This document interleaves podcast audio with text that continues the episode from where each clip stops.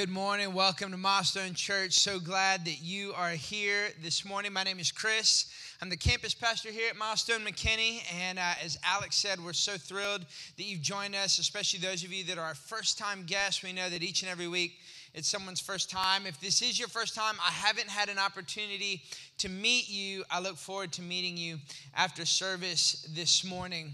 Well, we're continuing our series called Empowered, and uh, we are looking at the person of the Holy Spirit. How does He impact our life? How does that play out in everyday life? And, and what does that look like? We learned last week that uh, Jesus said there's this advantage, this helper, this comforter in the person of the Holy Spirit that He wants to give us. And this series is really based off of Acts 1 8, where Jesus' last words before He ascends to heaven, He says, Listen, uh, I, you're going to receive power to be a witness to all Jerusalem, to Judea, to Samaria, and to the ends of the earth. There is power that the Holy Spirit gives us. And uh, you, you think about that phrase, that word, this power for a purpose, we see it being played out. We, we just got done watching that video. How many know if you've ever been to a women's event, if you've served at a women's event, thank you to all the men that served at the women's event. Thank you to all the ladies, the teams, Esther, and all the teams that were together setting everything up, putting it together. It was powerful. There is power and a purpose. There were so many, I believe my numbers could be incorrect. I believe we had more than 20 first time guests at Summer Splash. Yeah, that's, that's amazing. Why? Because you're inviting people to come, experience God's presence experience what it's like to grow in the relationship. These group of women coming together, growing in the relationship with God and others. It's amazing. Where does that come from? It's a power. It's the Holy Spirit working in you to encourage you and to challenge you, to, to, to, uh, to give you the power to invite others that they may experience Jesus the same way you've experienced Jesus. So there is this powerful purpose that we have. And we're seeing it. Last week, we had 101. We had uh, uh, individuals and families in this room taking their next step, growing in their relationship with God and, and becoming a part of Milestone Church. We wrapped up 301 last Monday. People that have been taking their next steps, joining together on Monday nights for seven weeks to grow in their foundational work of who God is and what His Word says and all of those, and just taking steps. Why? That is the work and the power of the Holy Spirit working in and through you. I was reminded of this this past week myself. I, shared with you on Sunday, I said, the Holy Spirit is what a comforter. I said that He's gonna come and He's gonna comfort you. There's gonna be moments that you have challenges in life. Things are gonna happen, things are gonna come. It's unexpected, you don't know what to do, and it's in that moment where you begin to realize who do I really turn to for comfort? And if you're not turning to the Holy Spirit, can I just tell you, you're turning to something else. But the Holy Spirit is the comforter that God gave us, He is the purpose, He is the reason. And so when you look and you recognize and you see what's happening and what God is doing, I was reminded this week because on Monday I got a, I got a text message. I got a, I got a message from someone. Uh, it was my mom. How many ever get text messages from your mom? You know, most of the time they're good messages. You know, they're like, "Mom, I love you." You know, I'm Hispanic. Mijo, I love you. You know, what, what are you doing? When are you coming to visit? We want to come visit. I'm like, "Yeah, come visit. It's all good." But this one was a little different she texted me we're setting up for summer splash. And those are the things you know when you're when you're in seminary and you're learning you know i just want to preach the gospel in the lost they don't tell you, you guess what? You're going to do women's events and you're going to be hanging streamers up in the in the commons and you're going to learn how to do flowers and you're going to you're just going to figure it out and you're going to hang banners and you're going to put i mean god just saw fit. Not only that and then i have three daughters. It's like this is my world right? And so you don't realize that and i get a text message. My mom said hey i'm taking your dad to the er Okay, well, that's a little concerning. So just keep us posted. I talked to him. He's in the ER. We're praying. We talk through. I pray for him, pray for my mom, and, and everything's going well. Well, then we have 301 later that night, and then my mom lets me know he's been admitted into ICU. And so in that moment, we go, okay, everything stopped. The team did amazing. They covered. They didn't realize till Tuesday morning I wasn't going to be here at Summer Splash. Wendy and I weren't going to be here. We left Tuesday uh, and went down to Austin to be with my, my dad. And let me just tell you, when, when you get a phone call like that, when you get a situation like that, there's only one comforter that you're going to turn to. There's only one person that's going to give you the comfort that you need in moments like that, and it is the Holy Spirit and we needed his empowerment, and he helped us. And so many of you text and called, and we're, we're standing with us, praying for my dad, uh, Pastor Jeff. So grateful for Pastor Jeff and the team. We had staff all together on Wednesday uh, in in Keller, and the whole team praying for my dad. And so he's doing much better. He was discharged on Thursday, and so he's back home. Thank God, praise God, he's doing well. And so he's on the road to recovery. But in that moment, can I tell you something? We all need a comforter. You need a comforter. And, and, it's in those moments, you know, you're hit with reality. You're hit with the thought, God, I'm asking you to work. I'm asking you to move. I'm asking you to do what only you can do in my dad's life. I'm asking for healing. And as I'm sitting in the hospital, we're having conversations. And I start thinking about times with my dad growing up. Some of you may have memories like this. You know, my dad was the oldest of eight kids, is the oldest of eight kids, and, and he grew up in Laredo, it's a little border town in Texas. And so, you know, when, when he moved to Austin, and uh, that's where I was born and raised, and I can remember him always uh, telling us, you know, that, that he wanted us to experience things that he never had. But, but there's always a, there was always a, like, within a, a, a framework, right? You know what I'm talking about? Is like there's a budget to everything. You know, it was like when we traveled, I don't know about you, it was like summer sausage and like water in your water jug. That's what you ate in the car. I always wondered though, I always thought my mom's pulling out a knife while we're going 60 down the highway, cutting up summer sausage. I'm like, I think it'd be safer to just, can we stop and I get Doritos? I think it'd be much safer for me and my brothers than a sharp object. Something happens, that knife's gonna go flying, right? And so, we, you know, there'd be moments like that, but I can remember when my dad got saved, I was eight years old, we go to church, and after church, every now and again, this was a big treat because my dad wanted to treat us. We went to a place called Furr's. Anybody remember Furr's? Come on now, all you Luby's people, I love you, but Furr's, okay? Luby's ain't got nothing on Furr's. Golden Corral, nah, ain't got nothing on Furr's, okay? Furr's is where it was at. That was the original. If you don't know what Furr's is, you're too young. It's okay. Look it up. You're, you're missing out. I don't even know if they have Furr's anymore, but I can remember Fur. We go to Furr's. And I love Furr's because $5.99 buffet. When you're a kid, you're a little boy, all you can eat I mean, it was like, give me the macaroni and cheese over, and I loved it because you could get something. If you didn't like it, guess what? You just leave it on your plate. You just go back and get something else, right?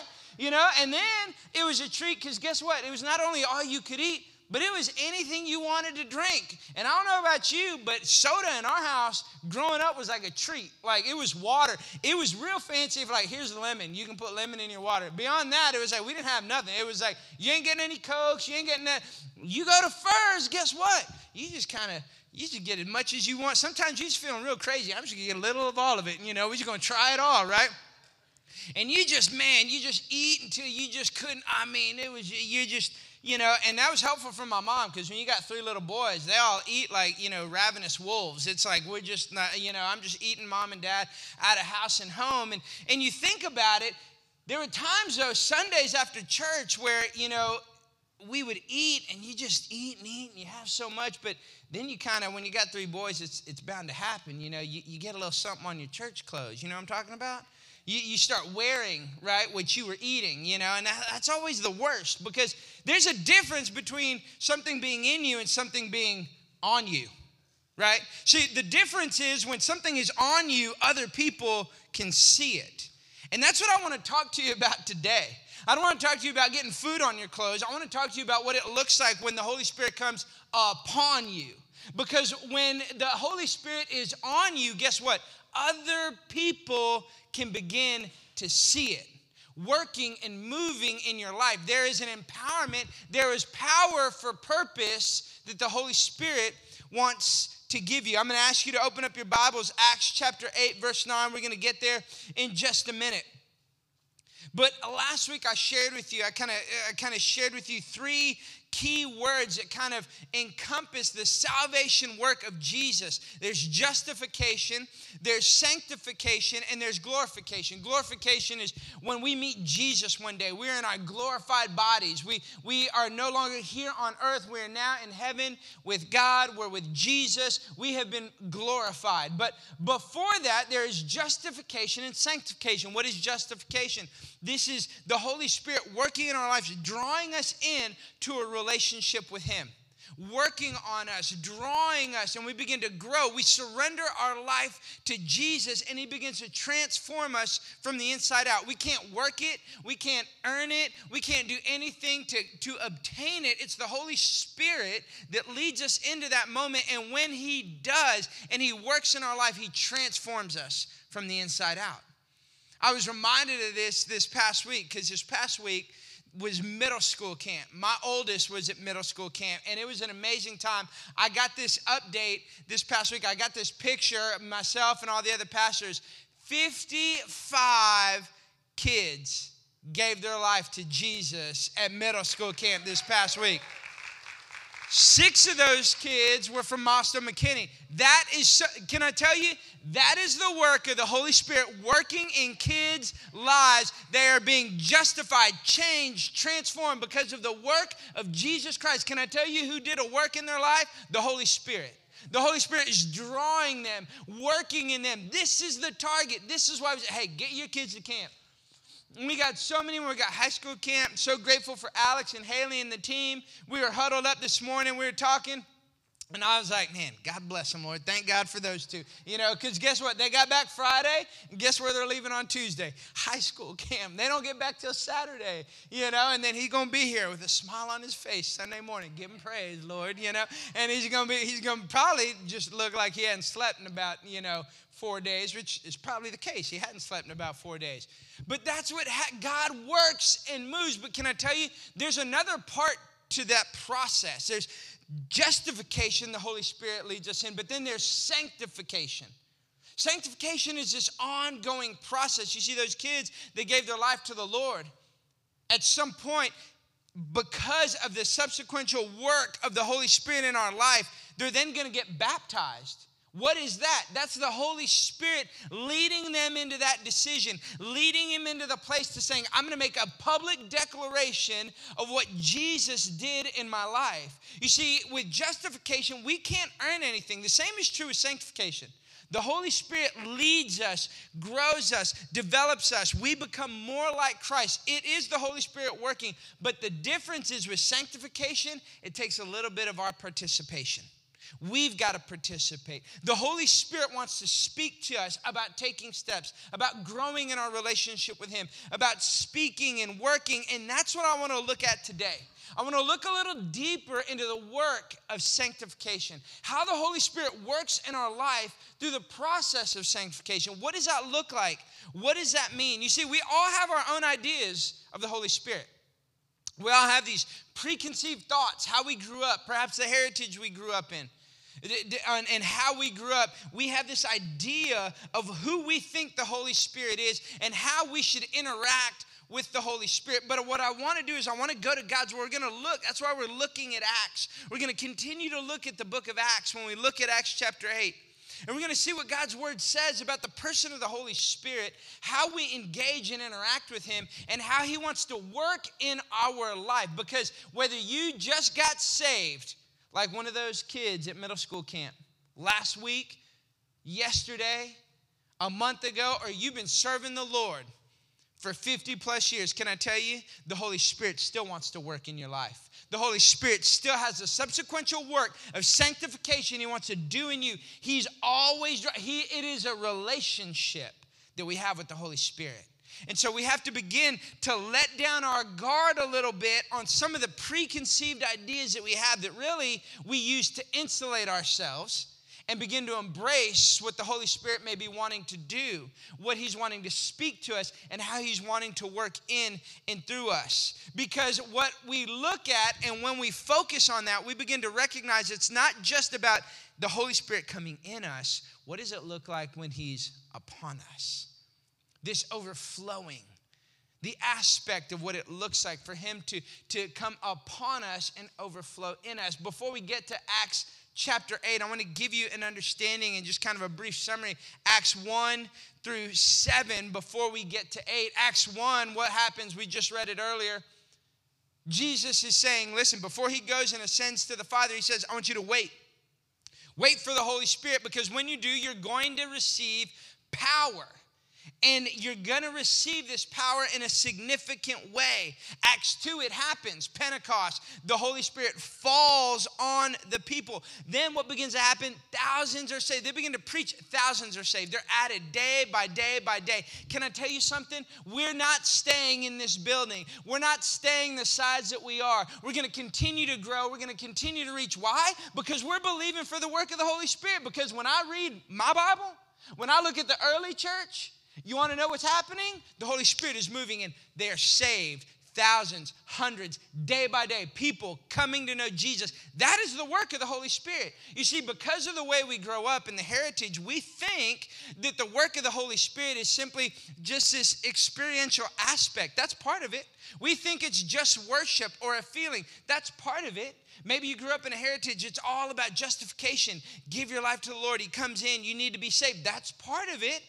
Then there's a sanctification work of the Holy. You see, it's the entirety of the person of the Holy Spirit working in our life. You see, that's what begins. And I love when you read about the early church. It says that they were filled, right? That they, they, they continued to preach.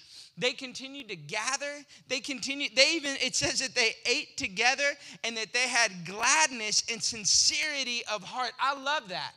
You see, because when you are filled with the Holy Spirit, when He comes in you and He comes upon you, you're not weird. You're not judgmental. You're not religious. But for some of us, that's been our experience with people who say they're filled with the Holy Spirit. What I love what it says there, we all love, how many of you know sincere people? I like sincere people. You just around, they got a good spirit. They're just sincere, glad, okay, not religious, they're not judgmental. They're not harsh. They're not condemning. That is not. So, what is Acts saying? It's saying the work of the Holy Spirit is when you're around someone that is sincere and glad of heart. And so you have this work. Now, here's what happens they begin to grow, and they're growing, and they're growing, and they're growing. So, guess what they need? They need structure, they need teams. Can I tell you something? They had the first serve team. They, they, they had served, they, are growing so fast. They said, Hey, we got all these widows. We need to tend to them. So they have one young man, his name's Philip. There's another named Stephen, who eventually was martyred. They said, Hey, we want you, here's your part in the serve team. You're not part of setup. You're not part of greeting. You're not doing the cafe. You're not doing coffee. You're not an usher. We need you to go and we need you to wait tables for all these widows. Okay, on it. So they go and they're serving and they're working and he's serving. And then what begins to happen is Philip then goes to a place called Samaria and he preaches. And I want you to watch what happens when the Holy Spirit begins to work in Acts 8, beginning in verse 9. It says, Now for some time, a man named Simon had practiced sorcery in the city and amazed all the people of Samaria. He boasted that he was someone great. And all the people, both high and low, gave him their attention and exclaimed, This man is rightly called great power of God. They followed him because he had amazed them for a long time with his sorcery.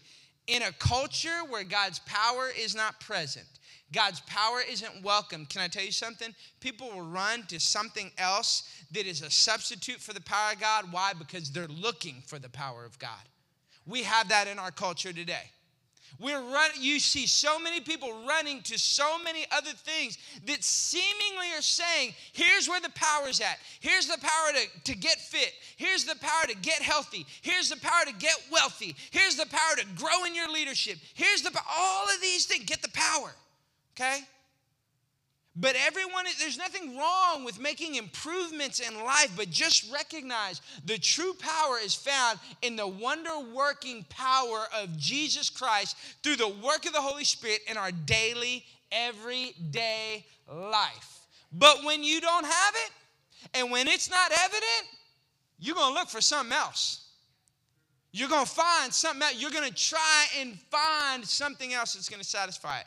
But watch what happens. I love this. But when they believed Philip, as he proclaimed, verse 12, the good news of the kingdom of God in the name of Jesus Christ, they were baptized, both men and women. So they give their life to the Lord, they're baptized. Simon himself, the sorcerer, believed and was baptized. And he followed Philip everywhere, astonished by the great signs and miracles that he saw. Parents, just on a side note, here's what begins to happen I say it often. We, we get dialed up for those of you that are parents, especially teenagers. You get so dialed up on protecting your kids from everything. Don't, don't try and protect them from everything. Prepare them for anything. You see, you should be able to teach them the discipline to know how to keep themselves from putting themselves in a situation that's going to expose them to something wrong, unhealthy, and harmful. But can I give you a better strategy? Show them where there's greater power. Teach them how to have a relationship with Jesus. Because at the end of the day, they're going to leave your home. And if you're the bumpers to keep them out of trouble when they leave your home and those bumpers are gone, can I tell you something? First thing they're going to find trouble. But when you teach them how to have a relationship with Jesus and there's greater power in that, that's what happens right here then what begins to happen is they begin to grow and develop that in their own life. And the greatest thing you can do is help your kids have a life giving personal relationship with Jesus. But can I tell you something, mom and dad? It starts with you modeling it. You don't got to be perfect. You don't have to have it all figured out. Just keep taking steps and they'll follow your lead because I promise you they're watching. They're watching. Picking up verse 14. When the apostles in Jerusalem heard that Samaria had accepted the word of God, they sent Peter and John to Samaria, and when they arrived, they prayed for the new believers that they might receive the Holy Spirit because the Holy Spirit had not yet come on any of them. They had simply been baptized in the name of the Lord Jesus. Then Peter and John placed their hands on them and they received the Holy Spirit. You see, this is the most definitive work that's happening.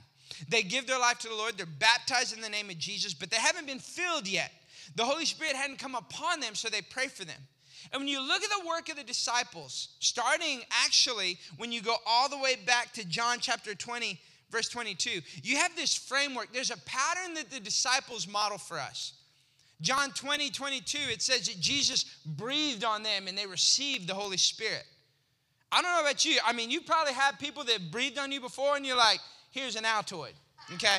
Now, I don't know, when Jesus breathes on you, something powerful is going to happen. And that was essentially the moment in, in which the disciples received the Holy Spirit. And then what begins to happen? You begin to look all through the book of Acts in the early church. They received power, Acts 1 8. Acts 4 31, what happens is the Holy Spirit, they're filled with the Holy Spirit, and what happens? They begin to speak with boldness. There's a boldness that comes upon them to be who God's called them to be. There is a, a purpose in the power that they're receiving. Acts 10 44, Cornelius prays and asks for Peter to come, and what happens? The Holy Spirit falls on Peter and Cornelius. It's the same word that that word falls upon, comes upon. Epipipto in the Greek is the same word there in Acts 10 as we just read in Acts 8. It means to come upon, it means to overflow, it means to fall upon. There is a pattern. There's a pattern that is working that we see. And when you look at that pattern, I'm reminded of three Greek words that really helped me. When I gave my life to the Lord at 19 years old and I started learning and growing, who is this person of the Holy Spirit? What, what, what, what is, what, who is he to me? How do I receive this helper, this advantage, this comforter? There's three Greek words that really become the framework that have helped me and helped so many understand what the relationship and their interaction with the person of the Holy Spirit is. First is this the word with, which is in the Greek para which is God's presence is with you. Now, again, this breaks down a little bit because obviously the Holy Spirit is more than a vase of water. But for example's sake, this is the Holy Spirit. He's always with us. When you are furthest from where you've ever, eh, eh, when you were in the worst place you've ever been, when you were just a mess, when if you were like me at 19 years old, a rolling dumpster fire, you took it to the next level. You weren't just a dumpster fire, you were moving along. You were just catching stuff on fire as you went, okay? I was a rolling dumpster fire at 19 years old. But yet the Holy Spirit was with me. But when I gave my life to the Lord at 19, just like those 55 middle schoolers that gave their life to Jesus this past week, just like when I was eight years old and my dad gave his life to Jesus, something happens. Then the Holy Spirit comes in you. The Greek word there is en. And this is what happens when we give our life to Jesus and we are born again. He begins to fill us up. We, he fills us up. And we begin to receive this courage, this boldness, this we have now access to this power, which then leads us to the third Greek word, which is epi, which means upon. And this is what I want to focus on. You see, when the Holy Spirit comes upon us, He fills us up to overflowing. He fills us up with power for a purpose. It begins to spill out on those around us. And I can remember when you look at this, you see this overflowing. That's Acts 8, which we just read. That's Acts 10. That's what the Holy Spirit wants to do in our lives. He wants to fill you up, He wants to give you a power for a purpose to be the parent you need to be, to be the spouse you need to be, to be the business owner you need to be, to be the leader He's called you to be, to be the young person and the influence in your school that He's called you to be. We need the filling of the Holy Spirit. See, as I learned this as I was 19, I'm growing, it, it reminded me of when my oldest was born. It was just after she was born. I had a friend of mine who said, Hey, you want to run the New Orleans Marathon with me? And for whatever reason, I said, Yeah, why not? Now, mind you, I had never run more than six miles at this point. Ran track in high school, played football in high school. Wasn't really a long distance runner kind of guy. But I just had a child, couldn't get to the gym, you know, for those two and a half hour bro sessions. You know. So I was like, I got to do something. So it's like, all right, well, I'll go run a couple of miles from the house. So I trained and I did it. And guess what? I finished the New Orleans Marathon. Okay, dang, that was that was terrible. That was so bad. That was so bad. It was bad. I, I, I put that picture right there on purpose because at mile 16 it got real bad there. You see, because there was something that I learned. There's a few things I learned along the way.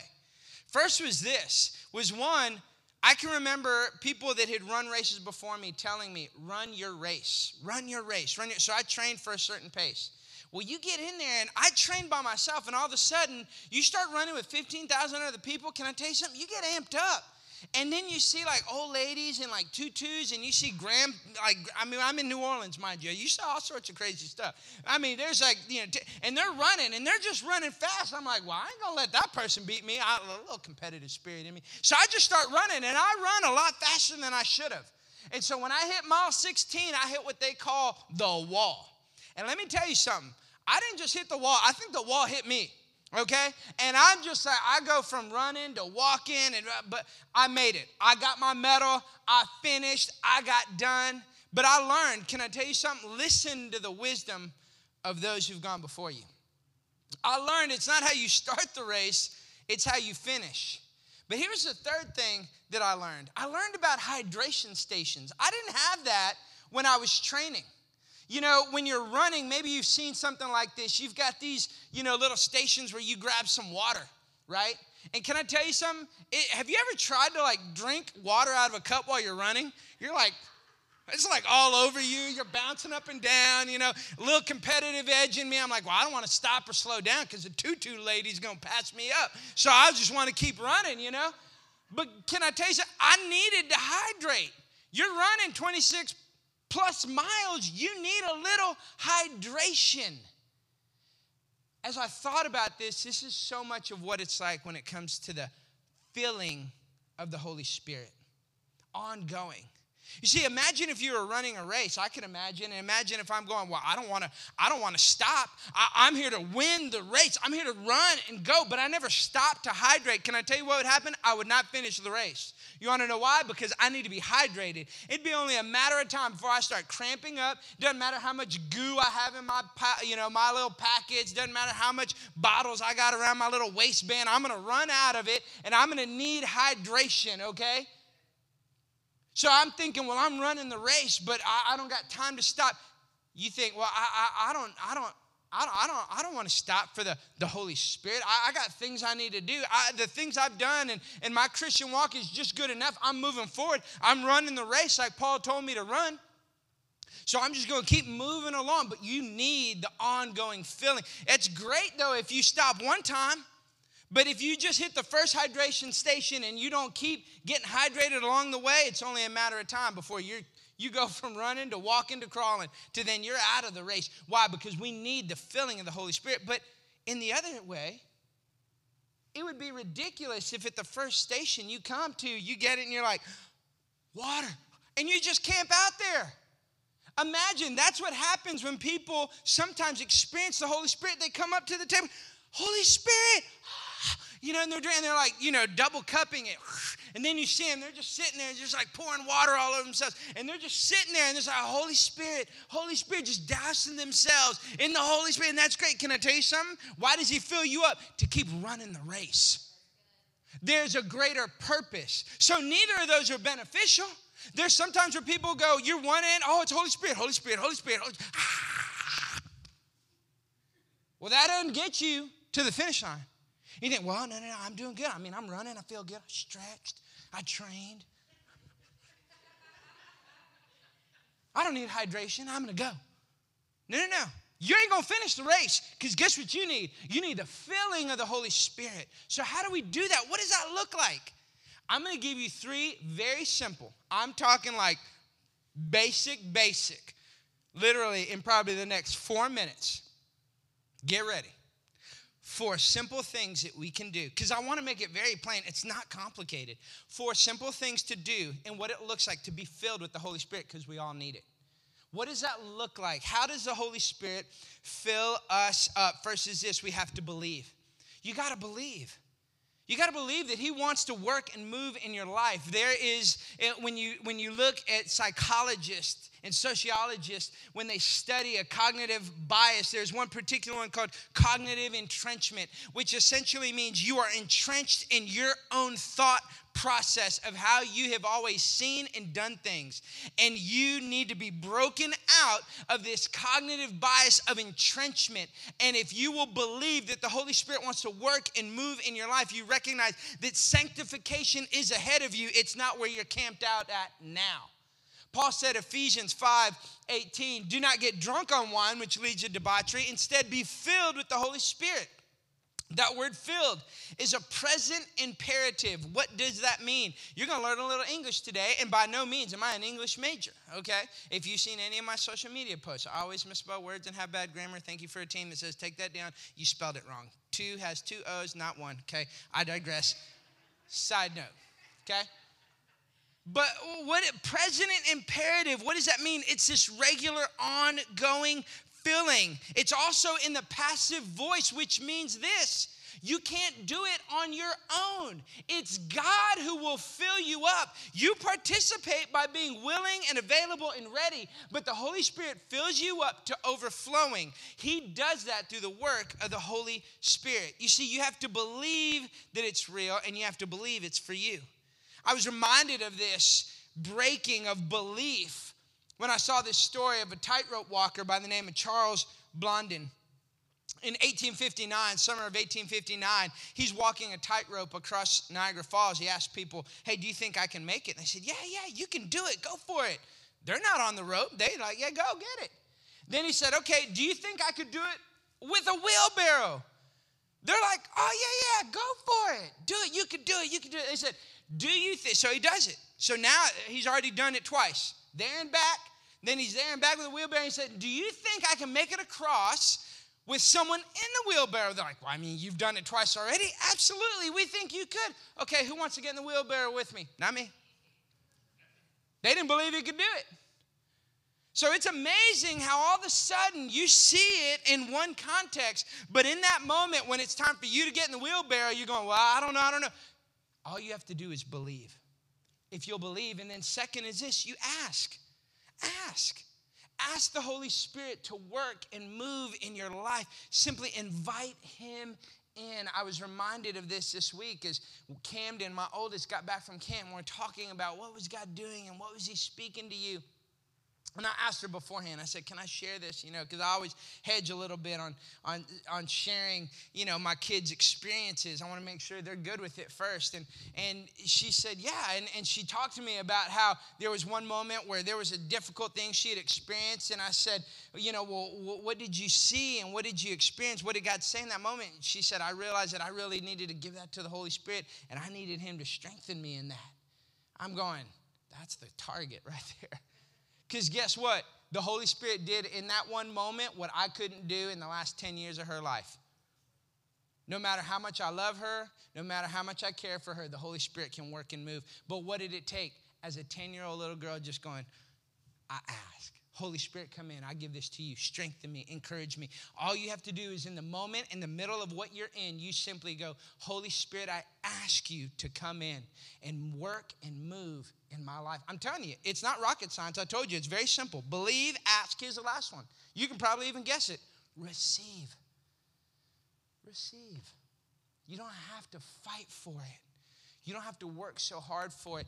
Just receive the work of the Holy Spirit in your life. He wants to empower you and give you power for a purpose. When I think of that purpose, you, you, when you look at the study of the Holy Spirit, the, the, the word is pneumatology. That's the study of the Holy Spirit. That word pneuma, meaning air, gas, water. In fact, the Holy Spirit oftentimes is equated to air, water, oil. I started thinking about the difference between steam. Wendy loves hot tea, so she's into kettles, and you got a kettle on the stove, and now she's like getting into this electric kettle thing. Apparently, that's a thing. Like you should use electric kettles now. I don't, I don't know. But here's the thing about a, a kettle. All it does is simply whistle to let you know the water's hot. There's no forward movement, there's no progress. It's just simply noise. But contrast that with the steam in a locomotive. In fact, steam power was the first power that man used in a significant way in the Industrial Revolution. What was that? It's heating up all of this steam, but it was for a purpose that moved a large locomotive and a whole payload down the road. Can I tell you something? The Holy Spirit wants to fill us up that you're like a train. Because that train with that power, not only can it pull a payload, it can make it up a mountain, it can make it down a mountain, it can make it through any situation you're walking through. The challenges in your health, the challenges in your life, the things you're believing for, the place you're wanting to go, the things you're wanting to do, there is power for a purpose that God has for you through the working of the Holy Spirit. You just have to believe, ask, and receive.